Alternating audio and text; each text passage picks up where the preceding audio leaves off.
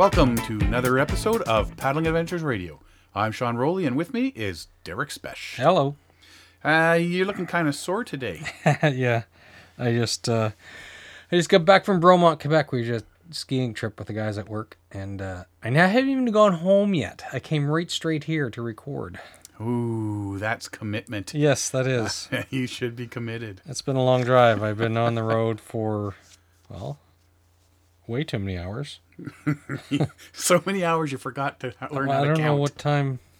Since like two, Yeah. and it's now nine thirty. it was a long day, long a lot of driving. Ah, you'll get over it. Yeah, yeah. You'll get over it. You had fun skiing though. It was fantastic. It was really good. The uh, just as I, the rest of the guys were still there at Bromont. They were skiing one more day, and I, as just before I arrived here, I got a text to say that one of them wiped out and he's in the hospital. So, Oh, good thing you left. yeah. Could have been you. So I don't know what his condition is, but they say he, they had to take him to the hospital. So I don't know if it was broken bones or what. But uh, he was taken away from the ski hill in an ambulance. He's hitting up the nurses by now, I'm sure. Yeah, yeah. Yeah. yeah. well, it's been uh, a busy couple weeks, that's for sure. We did the Toronto Outdoor Adventure Show. Yes. Met a lot of people, saw a whole lot of stuff. That that was. Uh, I really enjoyed that show. I'm glad we went. I'm glad we went. It was it was uh, better this year. Um, we did hit up a whole lot of people and arranged uh, uh, to talk to people we were, that'll be coming on the show for interviews over the next while. Yeah, we uh, Um, did did pretty good that way. A lot we of linked up are- with a lot of people. It was really yeah, good. Yeah, it's uh, it's good when people they know the show and they uh, they want to come on and, and talk about Yeah. stuff. So They're excited about cool. being interviewed, excited about being taking part of it. I think we ought to get them to start paying us. Bad chance of that. Uh, and then we went to Michigan for the Quiet Water Symposium, which was uh, was pretty cool. Um, I've never been to that one. I've wanted to go to it for a couple of years now. And uh, well, Canoecopia is the biggie biggie. Yes. The other side of Chicago. That was last weekend. Yes. Um, I want to go to that one. We'll probably do that one next year. We should aim for that. Yes. I'm I'm thinking so. It's supposed to be huge. It's massive, absolutely massive. So, but the Quiet Water Symposium, um, it really wasn't everything I expected. It was. It, it's small. It fits a niche, and it, there was quite a few people there. Yeah. It was really interesting. I I really love the. Uh, there was a section. There's a whole area where that they had set aside for hand built boats and paddles and and whatnot, and it was uh, that was probably my favorite part of the show, other than the talks that we got to go that got to attend. Oh yeah, yeah. I mean, Kevin Callan, Hap Wilson, Yeah. uh, stuff like that. Yeah, they were putting on their their talks and uh, pretty good. Enjoyed those. it was a smaller venue. There wasn't as many vendors, and you know, you know, you go to these things, you're thinking, "Oh, I'm gonna grab a few deals and come home with a few things. And I think I bought one of Kevin Callan's books, and that's it. That was the thing that I found about this rather odd. There wasn't any big dealers. Yeah, Like there wasn't any. yeah, uh, there wasn't a lot of gear or anything for sale. yeah, it was more just um, displays, I guess, for for better term. Uh, people like water trail um, groups saying, "Hey, come paddle our, our trails and and Yes. waterways and help us preserve it and stuff like that." yeah. But there wasn't, uh, you know, like kayak companies and all that selling all their wares and like all the gear. They were selling kayaks and canoes, but they weren't selling the gear to go with. Yeah, you know what I mean? Yeah, I was surprised by the fact that you were limited. There was not much you could buy. Yeah. Um, I went there. Still, I picked up, I went to the bank, got $200 US to take with me to the show. And when I got back, I counted it. I had $173 American remaining. yeah. So it was actually cost effective. That was, yeah, that was pretty much uh, admission and, and food. yeah. Yeah. Uh, yeah, you know what though? It was really cool. Uh, I like getting there and checking it out and uh, leaving the country and Yes. Yes. I got my passport. I made it to the country. We Yeah. made it there. made it back. Picked up the passport or the passport on the way on the way over. I gotta say, I know you, you guys were a bit worried I was going to say something at the border to get us all cavity searched. Yes. Uh, We were worried about that actually. We are honestly worried about that. Oh, there was one thing I was gonna say, but I'm, uh, you know, yeah, that would have ended badly. But uh, the funny thing is, I mean, if you're passing through the border, the security uh, guys there at the in the boxes I mean, they're not supposed to show emotion. They're not, you know, they're there to do a job and Yeah. and that sort of thing. And um, the guy straight faced when he said, "Where are you guys going?" So we're going to Lansing, Michigan, to uh, the Quiet Water Symposium. And he's just like, "What is it?" It's all about canoeing and kayaking and and paddling. And he sort of says, It seemed to what?" confuse them. Yeah, he just threw him for a loop. It's a what? And then he says, "So you guys are into paddling outdoors?" Oh man, I had to bite my tongue. when you put it that way, but you can't joke back with them. yeah, I know you can't joke. Well, that would have ended up. Uh, we would have been pulled over at that Yeah. point. So bit the tongue and just said, "Yeah, you know what? We're all into the uh, the outdoor the canoe sports and and kayaking and stuff like that." So, but yeah, when we told him what it was, he just, "It's a what?" Yeah. And coming back across the border, we had the, the woman say, "Where'd you guys go?" And we told her, and she said, "Oh, did you have fun? Yep, excellent. Have a nice day." And off we went. Yeah. And uh, yeah, so It's probably the easiest border crossings. I've, well, I haven't done many, but and it's been a while. But uh, it's probably the easiest border crossing I've ever experienced. There was so few questions. It was so smooth. Huh, it, it was uh, anticlimactic. yeah, sort of, yeah. Well, you know, hey, there was beer and bonfire at the end of the night, so That was it's, awesome. it's all good. Yeah. Um, but the one, the other surprise was when you when you, we went into the uh, pavilion where the um, symposium was being held. There, there's two Yes. two big uh, halls, and then I don't know, is it a cattle room or a So, horse room or Yeah, It's, so it's Michigan, an ice rink with Michigan a dirt State floor. University is a lot of agriculture based, and so veterinary practice. You, you you get a lot of your agriculture training there. So there's a large. I want to say stadium, but the ceilings are only about 20 feet high or whatever. So, eh, but they're set up for heavy ventilation for like cattle, if there's a cattle show or for whatever. Mm-hmm.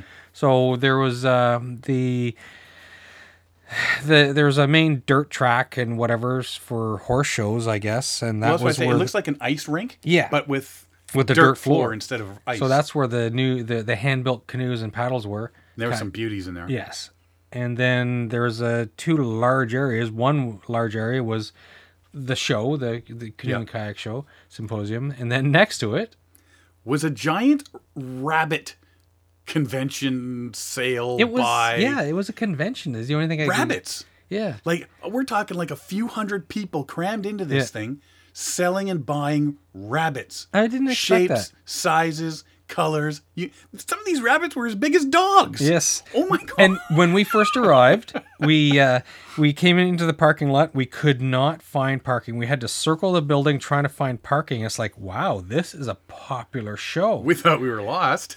and then, as it turns out, the the huge crowd, like easily doubled the canoe crowd, was the rabbit people. yeah. Who knew that was a thing? I know. But yeah, I mean, like we're was- looking at these rabbits, and if you've seen, oh, I'm just trying to think of a medium-sized dog, like a Sheltie, one of the little Sheltie, like the little Lassie dogs, Like a the smaller ones, a beagle, Yeah. the size of a beagle. With the floppy ears. Yeah, yeah. yeah. Yeah. There was rabbits that size, It was crazy. unbelievable. Like And then there's puffy ones. There somebody who had a uh, had a wool loom there for spinning oh, wool. the uh, there was that lady with the the Angora rabbits, Yeah. and she was making the, She's the wool with her spinning wool, wheel. rabbit wool. Yeah, that was pretty cool to see. I gotta admit, that was pretty cool to see. But there was people with their little tables and they're primping and preening the rabbits like a dog show. Yeah. It's like, wow. I saw a couple just- posters showing how to present your rabbit and how to stand next to your rabbit. There's this poster with like 24 different segments showing how to stand and show and primp and prep your rabbit for for judges to you present to the judges for points and whatever. It's like, wow, this is way over the top. So we took a picture and left. we didn't want to get sucked into something. Yeah. you know, apparently doesn't let you go. well, that was quite the chuckle of the day. Yeah, I'm I'm glad you resisted asking them how much per oh, pound. Oh, pound. I wanted to go in there and just, hey, everybody, how much per pound? yeah, that would have went over well. that would not have gone over. So we almost got cavity search at the border, and then we almost got into a fight at the rabbit convention. What a great day! So, but um, the the uh, paddle, the sorry, the uh, the kayaks and the wooden the wooden kayaks and canoes, the handmade stuff down in Mm-hmm. the uh, the horse ring. Um, there was some really nice. It was mind blowing. Like No. I, I, the, it gave me a lot of ideas because I'm eventually going to build a cedar strip canoe, and it, it gave me a lot of ideas. The the details that it put into it, like the Yeah. inset little uh, interesting pieces of wood into the pattern down the side, uh, accent strips, and all the inlays and everything. Yeah. Yeah. Well, even Mike, uh, we went we went with our buddy Mike Burns from Windsor, and Mike, we've had him on the show. He builds cedar strip canoes, and he came out of there thinking, "Wow, my next one, yes, it's going to be far superior to." He's already built he's three of them. yeah.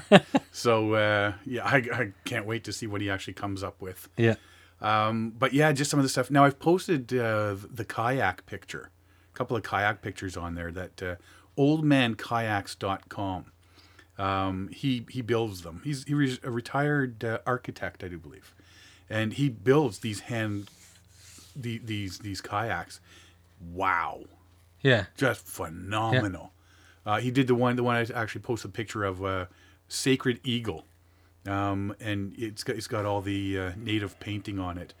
Beautiful, beautiful craft, but the amount of hours that what do you say? I like four or five hundred hours or something like that to build yeah. that. It's incredible the amount of work and effort that goes into it, Yeah. and, and obviously it's a passion when you're spending that much time. This is not he. I don't know if he builds them to sell them. I think he just builds Well, them build for himself. himself. Yeah. And uh, so he had two or three kayaks Yeah. there. Well, there was one with the uh, tree built into the front. Yeah. There was the one uh, Inlay, the yeah. the mallard. Yeah. Uh, the front hatch was all held down with these magnets. yeah, rare earth magnets. and then uh, the, the yeah. head of the duck, you grab that and pull up, and Yep. it, and Yep. it, it uh, removes the cover to the the hatch. Mm-hmm. Really ingenious design, really cool. Um, I know Mike was right into to looking at that sort of stuff. Yeah. One of the things that I noticed, there's a lot of people selling paddles, all types of paddles, and something that I've seen before, and I've never really grasped the concept. I guess, being a canoe tripper, you know, I'm a single blade paddle, And it's not guy. just that, it, being a true tripper, and it's what you are exposed to. Yeah. It's what you grew up with. It's like everybody uses that kind of paddle. Right. So any kayakers I know, they use what they call the Euro style kayak paddle. Which uh, know, that's one thing I learned. I didn't know it Broomstick was with a couple of wide shovels. shovels on the Yeah. side, right? yeah, glue two shovels together Yeah. in your kayak. And until we went to the show, I didn't know they were called Euro style paddles. I just, Euro style, yeah. I just thought well, that, that much I one. did know. But the Greenland style canoe paddles, or sorry, kayak paddles, um, I've seen them before, but I just, I guess, I just didn't grasp The, the, concept. concept. Yeah. because they are long bladed, but they're thin, and it's it's like paddling with a stick. Yeah. Like, how does it work? So we happened to be at one place. We just checked out. They they hand make them there. Um, they they'll make them custom to you, Yes. uh, which is which is pretty cool. So we got into the conversation with uh, one of the guys there about Greenland paddles. Um, and I mean, there's a whole style. You know, you can get into the the Greenland kayaking roll and and everything like that. There's a whole thing, but it's specifically interested in the paddle itself and how it works, why it works, and and why would they not? If if you've got, you know, like a foot wide blade on a Euro style, why not make the the Greenland a foot wide all the way up? Yeah. Right. I mean, you get all that much more. Yeah. And he's his basic answer is, well, put it this way. The the Inuit and everything have been using these things for like three thousand years, mm-hmm. and they've always worked well. And they always design the same way. Oh, exactly. this is like the hand-me-down knowledge, and and it's almost like evolution. Like if an animal doesn't need a this or that, then eventually that sort of appendage or whatever dies out because Yeah. you know it, it's what works, what helps you survive, and so if it doesn't work, if it doesn't help you survive, you're eventually going to stop using it and go with the one that so that does work. Well, so it came down to which one is better, the Greenland style or the Euro style. and it's not really a fair question. No, is what we come up with. It's what fits the situation. Yeah. So you picture a Harley Davidson touring motorcycle, and this is the way I look at it, versus the crotch rocket style racing bike. Yeah. One is good for touring and lasting all day, and the other is good for fast maneuvers and, and racing and power. Exactly. If you're going for long distance paddle, you're trying to, you, you know, or, or are you hitting white water? You know, which one are you doing? The right tool for the job. Yeah, long, thin, narrow blades versus large blades with large surface area, low angle paddling versus high angle paddling. So it all comes down to, to what the paddling you're doing. So if comparing the two paddle styles, if you need instant speed, go with the Euro blade. If not, then the green the Greenland blade is for you, right? Yeah. And that's that's what this guy was saying. Um, it's longer and thinner, and it's all in the design of the actual blade. There's a whole bunch of scientific stuff that gets involved with the Bernoulli principle, and the, if anybody knows, and that's what he said, anybody knows a wing on an airplane. It causes, know, yeah. When you're cutting water instead of air, right? With the with the paddle, well, it causes the water to go over the top of the blade, Yeah. causing less pressure on the bottom of the blade and, and more is more buoyant. Um, so yeah, so it's the, the the paddle is not shaped like a wing, but it's the way it meets the water, the way it hits the water the at an angle of angle. water and all that. and and this causes you're not flat paddling the the face of the paddle straight into the water it's coming at an angle so it makes you it's almost like it's flying through the water and it causes lift basically Yeah. and it it's a lot less effort and the way he described it it was interesting i hadn't really thought about it he was saying that you know you somebody with a Eurostyle paddle, it, it, it- like if you're in a whitewater kayak or if you're going to be using a Eurostyle paddle, you can do like two or three good pulls and you're up to speed, and then you're just pulling all the, you you pull to, but with the with the Greenland style paddle, he was saying that he might have to give a good six or seven strokes of the paddle to get up to speed. But he said the proof in the pudding is the fact that the guy with the Eurostyle paddle may not be able to do eight or ten hours in a day or whatever. He's he's going to get tired because he, you're basically draw pulling like 10 or 15 pounds per stroke and the guy with the greenland style paddle is only pulling about 3 to 5 pounds per stroke so you're able to go all day you may not be able to get off the start like a race car but you can just you can keep paddling all day Yeah. long without wearing out your arms without hurting your back Yeah, you pull less water with the Greenland paddle than you do yeah with the uh, with the the Euro style. So yeah, it takes you a few more strokes to get up to speed, and when you're pulling less water, your your pace um, has to pick up as well with with the Yes. with the Greenland paddle to to keep that uh, that speed up.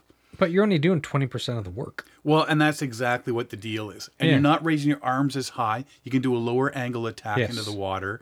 So yeah, if if you're going for a long distance, you're paddling all day long, and you're only pulling a tw- like a quarter, of the, doing the quarter of the work. Yeah. you're going to be able to go that much longer. You're not going to have the issues, right?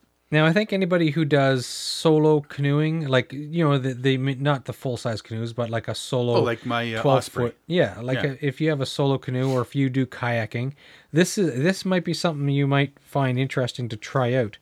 And uh, they do say that the uh, Greenland style paddles are more custom fit to the person. They're what, what's the word? Anthropomorphic rules of, and so what it is is you you the the style and, and method of paddling you do your your shoulder width your arm length they take a lot of these into account and the gentleman that we talked to the- when they build the paddles they take all these measurements and they give you a specific serial number for your paddle so that if you ever need a new one they don't have to do redo measurements they have it all in the computer and they can just build you a new paddle if you break it or if you need a new one Yeah, which is really cool. I mean, when you're getting all measured and everything for for Yeah. a specific paddle, right? Uh, now, the other thing he was talking about the paddle was knowing the direction it points. So the blade of the Greenland paddle is longer. It comes up to the midsection is called the loom. Between the blade and the loom is called the shoulder. It's just a small little spot. it's where the blade starts to come out of the handle Yeah. So into the handle. So your knuckles, the inside of your knuckles, your fingers, are on the edge of the blade, Yes. right? So as they're there, and it will point that paddle in the, a certain angle in the proper fro- uh, forward direction. Yeah, and So when it's a hitting- natural angle. It just Yeah. it fits you norm. It's what I, it. It's almost like it's uh, well, it's the design of the thing. It's the, it presents the proper angle into the water by lining up with your knuckles. Yeah, so every time you hit the the water, because the uh, paddle is symmetrical, when it hits the water, it's hitting the same angle Yep. each time, right? And I mean that just takes practice getting to do that as well. But the loom itself also comes in three shapes: oval, square, or round. Now the square and the oval ones, the oval will fit along your knuckles as well. Yeah. So it just again keeps it in that that forward motion, that proper angle. So when you're when you're paddling, that you're hitting it properly and you're getting the the best uh, p- the most power in that that you're going to get out of it. It's going to be most efficient. The round one um, doesn't do that, so that allows you to change. I guess you could uh, test and experiment different angles, different Yeah. whatnot, different feelings for it. I don't think it's something you're going to be able to come right out of the starting blocks with and, and be good at. It's going to take. Oh, it's going to take some time. Yeah, it'll take you some practice. Um, now, the ones we saw were all wood carved ones. Yeah. They've got the the you know high tech carbon fiber and all that. I don't think we saw any there at the show. No, I didn't. No. No, it was all nice wood carved, beautiful looking things, right? And uh, the one thing that everybody says is if you think you're just going to grab one off the shell, jump in your, your kayak, and go to town, you're not. The Yeah. one rule, uh, the, the, the one size fits all rule, does not apply. There are so many things. There's different lengths, blade shapes, blade ankles. Uh, the width of your kayak uh, also plays a role um, in in the which paddle you're going to get. Of course, the wider your kayak, the wider the loom Yeah. that you're going to have between the, the two blades, right? So if you got a thin kayak, then it doesn't need to be as long, Yeah. right? That sort of uh, sort of deal. Your height, your size, all that takes into into account. So they suggest you check out a few retailers, do some research on the sizing of the paddles, and if you're able to, actually test them out. Um, so I, I don't know if you go into a a kayak store, maybe sit in a kayak and try one out. Mm-hmm. Yeah. You know, so you actually know how wide it is and, and sort I, of thing. I but- when I've been in a few kayak stores and I don't recall seeing any of these Greenland kayaks. So it seems to be quite the custom. it- It's I think they're trying to bring back the tradition of the Greenland style paddles because it's not the Euro style paddle has come out over the years. Uh, with the Euro style, I- think that's sort of taken over. And I think he mentioned this, didn't he? He said in the 70s and 80s, when kayaking started to become popular again, they they went to the Euro style paddle because that's the thing that they thought was the right thing at the time. And the Greenland paddle style kind of went to the wayside for a few years. And now it's starting to make a resurgence just because of the quality of the paddling experience that you get out of it.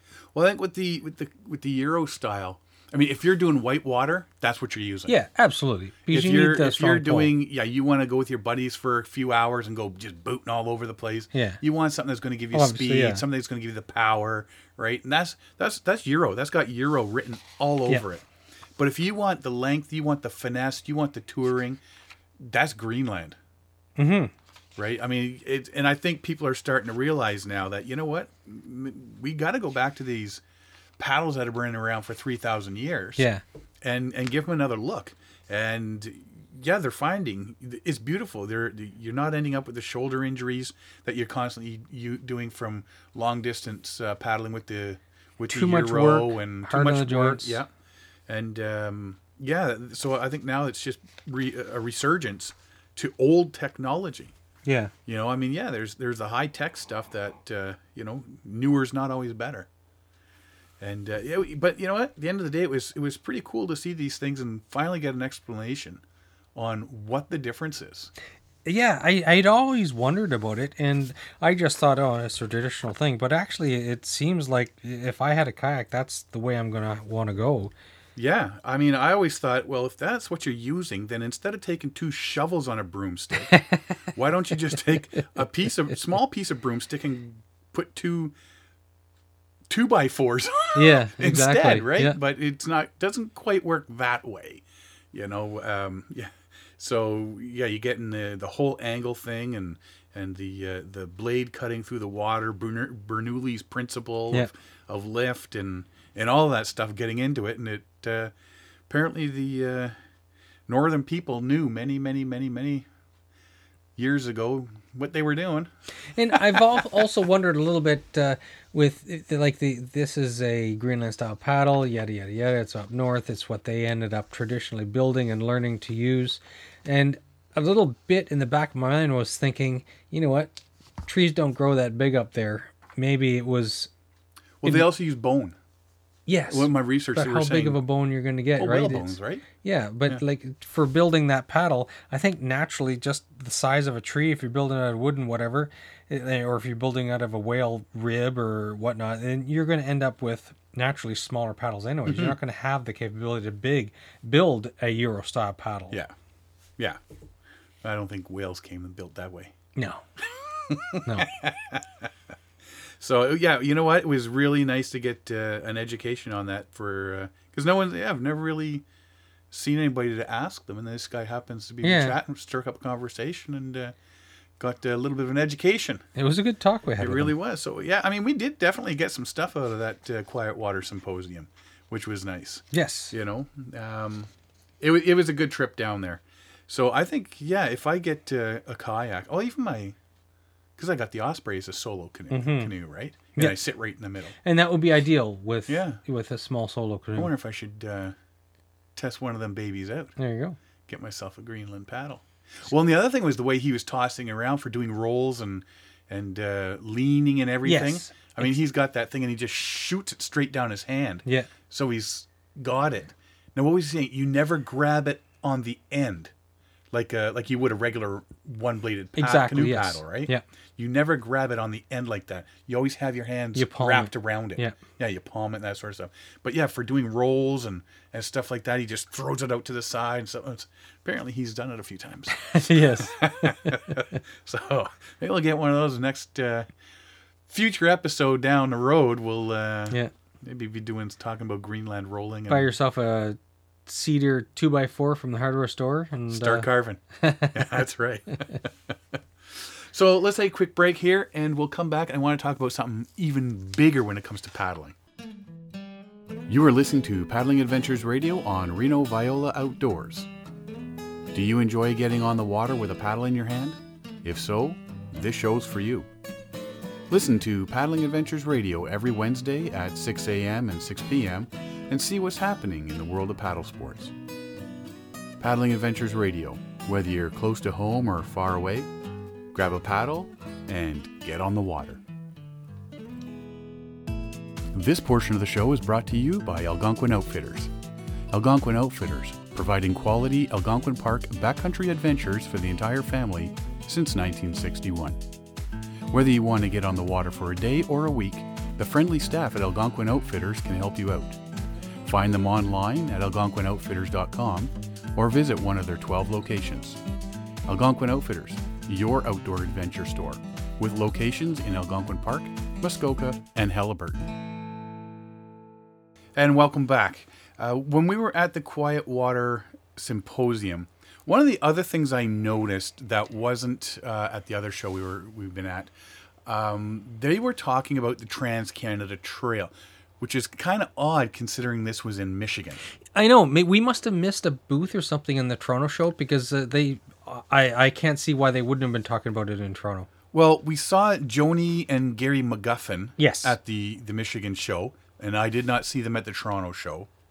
Um, Kevin Callan had a brochure on his table, um, but mind you, he had a, a table to himself this time. He wasn't Yes. bopping around to three or four different places. Yeah, he was So doing the spot and everything yeah. at the Toronto show, and So I'm, I'm thinking that's why we didn't we didn't hear too much about this. But being the 150th birthday of Canada this year, the Trans Canada Trail is opening. Um, and that was their goal. I guess ten years ago when they started the big push to complete the Trans Canada Trail, Yeah, they were pushing for about ten years now to get it complete. Well, I mean, yeah, the whole the whole vision started in 1992. Yeah. of the Trans Canada Trail, but yeah, they've been really pushing to get it complete. So in 2017, 24,000 kilometers. So you'll need more than a weekend to do this, or 15,000 miles in length. Will open as the planet's longest trail network. That's incredible, eh? Now it goes from Victoria, BC, to St. John's, Newfoundland. And as far north as and it also cuts up and goes up to Tuktoyaktuk yes, on the Beaufort Sea. So that's a lot of walking. um, yeah, there's no driving, no powered uh, vehicles on this trail. There is sections for for horses, they say, and um, actually they say there, there's some sections for snowmobiles. yes, and there's uh, paddling sections as well, which is you know our style. yes. Now, yeah, There's a good portion, like a very large percentage, that's paddling. I don't, we didn't work out the percentage wise, but there's very large sections that is strictly paddling, river and lake travel. yeah. I mean, you can go from from Victoria, BC, up to Tuktoyaktuk walking On foot. Yeah. on foot. Yeah, but there's also a section that goes from just north of Edmonton all the way up to Tuktoyaktuk by river. yes. Uh, we'll get into that in a second, but I just want to say, um, you can go from the Pacific Ocean to the rim of the Arctic, and then down across to the Atlantic. The Trans Canada Trail will cross 13 provinces and territories, and will reach north from the Yukon, connect British Columbia to the west as far east as Newfoundland. Um, 150 years since Canada's Confederation, and the connecting network of land and water trails is touted as a gift from Canadians to Canadians. And Yeah. that's the whole thing of the Trans Canada Trail. Now, just down the road from us here, uh, we, we call it the Waterfront Trail, but it's actually part It's of part of it, yes. the, the Trans Canada Trail. Because it's So really hard- part of it. yes, you I'm have. not really that much farther ahead of you. it's really hard to create a trail all on its own. And a lot of these interconnecting sections would have would involve like i know in vancouver island large sections of it is the uh, the galloping goose which is the old uh, train path that went up island and stuff like that. And so there'd be old train tracks that you know where they remove the tracks and it's just a dirt track.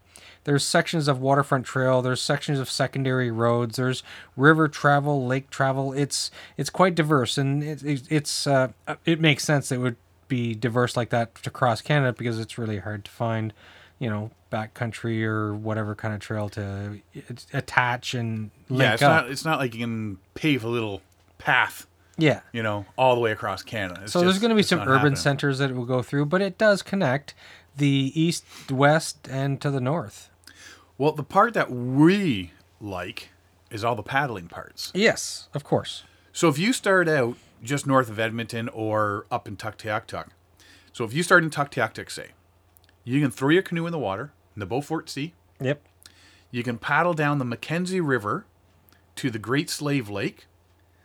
Then you hop into the Slave River, into the Athabasca River. They connect. yep um, And then from the, the Athabasca River goes down to Athabasca, Alberta, the town of. yeah just So north I of mean, edmonton that's so you're going from the Beaufort Sea to Edmonton, Yeah. basically. it's quite That's the track quite the the distance. All paddling. That's awesome. That's a nice It trip. is. That's Now, nice. I'm not sure where nice the- summer trip.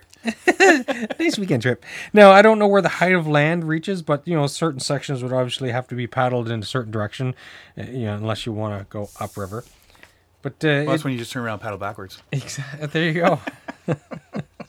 That's an easy solution. That's an easy solution. Why didn't I Try think of that? Well, that's why I'm the head guy here. yes. Yeah, there, there's definitely the height of land you're going to have to go over. It's, it's part of it's going to be pretty, pretty difficult. The other part's going to be pretty easy. But uh, well, I shouldn't say pretty easy because that's pretty good territory up there. Yeah. Um, There's a couple other little paddling places across Canada that you you hit along the way as well. But then you get into you cross the border of Manitoba in Ontario. Yep.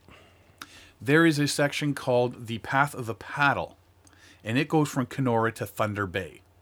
Um, that's all windy through tons of different type of territory. You even end up, I do believe, going through Quetico at one point. Um, but yeah, that's that's that's a separate little water trail, zigzags all over the place. Uh, but once you get to Thunder Bay, you're at Lake Superior, mm-hmm. and they have the um, Lake Superior Water Trail. And basically, if if you look at Lake Superior, as we were always told, it looks like wolf's head. So if you look at it, it's basically going from his eyes at at uh, Thunder Bay, around the top of his head, up in the ears, and uh, down the back of his neck to Sault Ste. Marie. That's the Lake Superior Water Trail, part of the Trans Canada Trail. Yes. And I mean that's that's pretty dicey uh, at it's, times. It's really big water, and that's the that's It the is. risk of it. really big water. Uh, you really you really got to be careful on that. I mean, we were up that way a few years back, and we were up there for what, ten days, and we couldn't get on the lake at all. The water was just so Yeah. wavy and windy, you know. But time of the year, right? So part of this um, to celebrate the opening of the Trans Canada, especially this this uh, this section, they are doing a Voyageur canoe route Yes. big celebration. And we've talked about 150 that. celebration. Yeah, we talked about that before. These different things that are going on. So they are breaking it down into six different sections. Two of these sections, and if you want, you can actually, I guess, call them, or I'm not sure what it is. Uh, about naturally superior, uh, naturally superior adventures. Um, you can j- drop them a line, and you can actually participate in the this trip. Uh, it's it's a bit pricey. Um, Yes. you know, But anywhere the- from fifteen hundred to twenty four hundred dollars. It is pricey, but it is a sort of a catered trip, and and Oh so yeah, everything's paid for. You show up Yeah. with your your personal clothing, your sleeping bag, and a Yeah. sleeping pad. And what this does, like you, the certain sections are going to be uh, hosted by, like Kevin Callan's going to host a whole section. Yeah, So you're you're going to participate in in a big event. It's the Canadian 150. You're going to be it's going to like for example again, uh, Kevin Callan going to be hosting one section. it's a big so- Voyageur canoe. and it's a big Voyageur canoe. So you're going to spend what is the uh, sections there like six to ten days at average? Yeah, the the first section is uh, it looks like it's from Sault Ste. Marie, to, uh, sorry, Agawa to to Wawa. Because uh, which section That's is Kevin Callan seven, doing? that's that's the one he's doing. Okay. so that's seven days. Uh, sorry, five days. yeah. right? Paddling a Voyageur canoe, um, 80 kilometer journey from Sinclair Cove to Michipicoten, um, radiates a special energy from his ancient rock paintings. That's up in uh, Agawa, uh, the Agawa Rock there. If anybody's that's seen Bill Mason films knows that. Um, the pictographs and all that sort of stuff. Uh, so he, yeah, so you you you explore sheltered coves, you camp, you, you eat out the whole the whole meal deal, just like the voyageurs would. Yeah. Every night they've got a minstrel on every trip, so every night you're around the campfire, there's somebody there playing the songs and all that sort of thing too. Yeah, which they're is sticking cool. to the period theme. yeah. So you know, it does sound pretty cool. Uh, the second section, Wawa to Marathon, and that includes Pukaskwa National Park. Now, Bill Mason did a film about Pukaskwa, Yes. right? Um, well, funny enough, Becky Mason, his daughter, will be hosting this section. And that's perfect. She's paddling this section, and this is 10 days, July 9th to July 19th. So, yeah, the theme of this trip is iconic Canadian wilderness. And we're fortunate to travel with Bill Mason's daughter, Becky, who has carried on her father's legacy of wilderness canoeing and environmental appreciation. Then you get into the Lawren Harris country. So that's marathon to Rossport. Now, Rossport is up um, just the top of the like by just bef- between the eyes and the ears of the wolf's head if you're looking at superior and that is six days it's all the rugged coastline the stark islands um, superior's north shore uh, you know and that's that's where he did a lot of his paintings Yeah. so that's pretty cool the fourth stage july 30th to august 4th uh, the singing wilderness rossport to red rock uh, musical that, that seems to be uh, based on music and whatnot. Um, the soundtracks of the Voyageurs, folk tunes and ballads, uh, all that area. The fifth section, Beacons on a Lonely Shore, Red Rock to Silver Islet. And that's six days in August. Uh, this is talking about French Canadian voyageurs paddled the coastline on Lake Superior on gut feeling alone, racing fog banks and navigating the island choked waters at the lake's northwest end by the seat of their pants. So, uh, as commercial traffic grew, the need for lighthouses became apparent. Um, so yeah, there's lots of coastline, rugged coastline. There's all that the Superior Lake Superior National Marine Conservation Area. Um, if you're looking to experience the wilder 30,000 islands unmarred by uh, cottage development, this is the section. And then it ends the en route to the Great Rendezvous, Silver Islet to Thunder Bay, uh, August 14th to August 19th. Fur trade historian, singer, songwriter, and Thunder Bay resident Rodney Brown will be our special guest on this 75 kilometer journey. Not only will you enjoy wilderness camping, stunning scenery, and great campfire entertainment, you will also experience the timeless experience of paddling a Voyageur canoe into the reconstructed fur trade post at Old Fort William, culminating our summer long journey. So it's a lot of historical stuff. It is. Uh, it's, it- it's, It an amazing. sounds pretty cool. Going to be quite the experience. Now the first part, um, yeah, I'm not even in in the province, unfortunately. so just- of all the years to take our change our holidays, Yeah. so, but that is pretty cool. And again, I mean, there's a bit of a, a price tag, uh, but you go to naturallysuperior.com slash Canada 150 and you can get the information on all- on all of this and yeah hopefully there's enough that you can actually snag a spot on one of these canoes and and mm-hmm. participate because I mean, 150th birthday only comes around once Exactly. And if you find you don't have the schedule time to be able to do something like this, then you could also keep in mind that I have the schedule time. And if you guys want to donate some money and send me on this trip, I would love it. sponsor a child named Derek yes. So yeah, we didn't really hear anything about this part of the water, the water uh, Trans Canada Trail, the water Lake Superior Water Trail. Um, when we were at the, the the Toronto show, we had to go to Michigan to to hear more about it, which is kind of funny. But when we were down there, like I say, we were at uh, Gary and Joni McGuffin's um, booth Yeah. And she passed off this other little pamphlet about the Lake Superior Water Trail, um, being the binational water trail. So on the south side of Lake Superior, going through Michigan, Wisconsin, and Minnesota, they have done the same sort of thing. There's a water trail that skirts the coastline uh, on the U.S. side of Lake Superior. Yeah. So what they've done is starting at uh, Sault Ste. Marie, Ontario, and Michigan, because there's a bridge that crosses, right? Yes. So the Canadian side skirts the top of Superior, and the uh, U.S. side is on the bottom, um, and it circles the entire Lake Superior as one giant water trail. It's uh, it's pretty neat the way it's been put together. Uh, it you could obviously be tough to do the whole thing in one summer, but although there is uh, somebody that's going to be doing that this year, I believe. Uh, there's a couple people doing it this Yeah. year, yeah. But it, it's it's quite the incredible trail. I don't think I could uh, make it. It's a little long, and I think it's uh, it just takes too much time.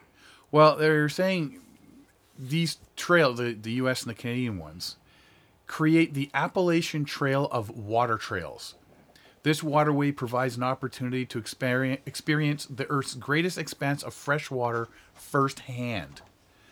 Uh, so yeah, you know what? This this looks pretty cool. I mean, there's there's a lot of development happening, just because the land, especially on the the uh, Canadian side, it doesn't really lend itself as walking trails. Mm-hmm.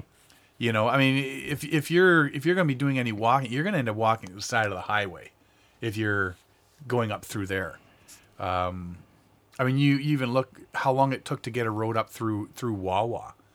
You know, like when they first they first came through there, it, it was difficult. And just if you've ever driven up and around Lake Superior on the north north side, that landscape is so rugged. Yeah. You know, you're trying to make a, a, a trail through there all around. Can you imagine? Wow. So yeah, I mean, the perfect option is this water trail, and y- instead of walking everywhere like you are the rest of it, the trail across Canada, you actually just jump in a canoe and do some paddling. It's a change of scenery, change of pace. You know, Now, when Joni, when we were talking to Joni McGuffin about the this trail, Yep. what I can't recall, I'm trying to find the details of what she was telling us about because it was it's a combined effort of the of the group that she's working with and the Trans Canada Trail who contacted them, and uh, but she said that they take different, slightly different routes. Did she not? slightly different routes. Yeah, there's a Trans Canada Trail, and then the and the uh, Lake Superior Water Trail. I think there's a couple extra little bits. Yes. Like I mean, they're circling the entire, um, the entire lake. yes. Uh, whereas the one route, I think, cuts in a couple little coves more than the other. Uh, I think that's what you're getting at. yeah, and they also get ended up working with a few of the First Nations communities to to make this possible. Yeah, they were they were a bit um, worried at first what this was going to be, but uh, after they found out what exactly what it was, then yeah, this, they had no problems helping out with this. So yeah, there it, it's become the Lake Superior Watershed Conservancy. Yes. and uh, yeah, it's really really taken off. Um, I I would be willing to do certain segments of this. Yes. You know, I definitely could do it. I, you could do the entire Lake Superior. It's it would be- Circle. It would be, tough to plan it though with the weather and the big And water that's like the that. big thing. And so you could end up like you said, you spent ten days 10 up days there not and- on the water. Yeah, so you could get windbound, you know, stormbound, whatever, and it could really put a crimp on the whole plans. Well, the other thing to do is check out the Path of the Paddle section of the Trans Canada Trail. Um, there's a separate section about that, and that's the one that goes from Thunder Bay to the Kenora. And check that out, and, and you'll get a completely different route. You're not worried about the big water at that point. Yes. because you're you're starting in Thunder Bay and you're working your way up in towards the border of Manitoba, which is pretty cool. Uh, lot lot different than uh, than what you used to. Pretty rugged terrain.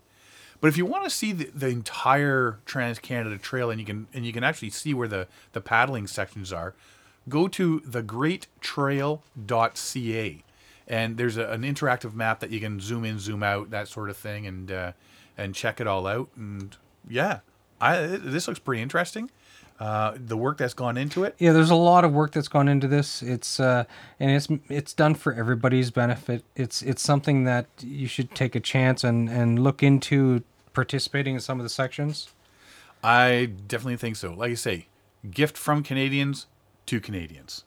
Let's take a quick break and we'll be right back.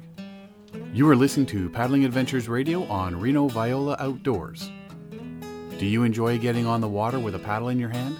If so, this show's for you. Listen to Paddling Adventures Radio every Wednesday at 6 a.m. and 6 p.m. and see what's happening in the world of paddle sports. Paddling Adventures Radio. Whether you're close to home or far away, grab a paddle and get on the water. This portion of the show is brought to you by Algonquin Outfitters. Algonquin Outfitters, providing quality Algonquin Park backcountry adventures for the entire family since 1961. Whether you want to get on the water for a day or a week, the friendly staff at Algonquin Outfitters can help you out. Find them online at algonquinoutfitters.com or visit one of their 12 locations. Algonquin Outfitters, your outdoor adventure store, with locations in Algonquin Park, Muskoka, and Haliburton. And welcome back. We've uh, had quite the busy uh, month so far, and it's going to continue uh, into March. We've been hitting a couple of shows, and uh, well, we next thing up is our Real Paddling Film Festival we're hosting on March 21st at the Tap and Tankard in Whitby. Uh, you can get your tickets on eventbrite.ca or at Five Paddles Brewing Company. They are going, and uh, get yours while they while they last. Looks like it's going to be a, a good night. We have Jim Baird, the adventurer, coming out to chat and introduce a couple of uh, of our films. We have Five Paddles Brewing Company themselves. They're going to come in and uh, talk about a few of their uh, products that they have on tap for the evening. I look forward to that. yeah, paddling and beer. Yes. Does it get any better than that? uh, the Outdoor Adventure Show is coming up April 1st and 2nd in Ottawa. Uh, Becky Mason is going to be there, so I'm looking forward to meeting her. I've chatted with her online many times, but never actually met her in person. So she's doing her um, her talk on a slide presentation on paddle to the sea. So it'll be nice to see that one and uh, meet her up in person and uh, actually have a chit chat with her. And then after that is the 8th of April, the Kitchener Waterloo Canoe Symposium. Tickets are going fast for that one. There's still a couple left, which is odd for this uh, this symposium. They usually gone by now. We're actually a sponsor this year, uh, so come on out. We'll have a little table in the lobby before the uh, the speakers start start and between, uh, during lunch hour, um, and you can come up and say hello and uh, meet Derek and myself. Absolutely. You know, always happy to meet people. So yeah, so yeah, it's it's uh, definitely been busy so far. It's going to keep on going into April, and before you know, it's going to be paddling season. Yes, it's coming up quick. So yeah, but until then, you can find us on Facebook. You can find us at paddlingadventuresradio.com. You can find us on Instagram and you can find us on Twitter. Thanks everybody for listening this week. And until next week, I'm Sean Rowley. And I'm Derek Specht. We'll see you next time.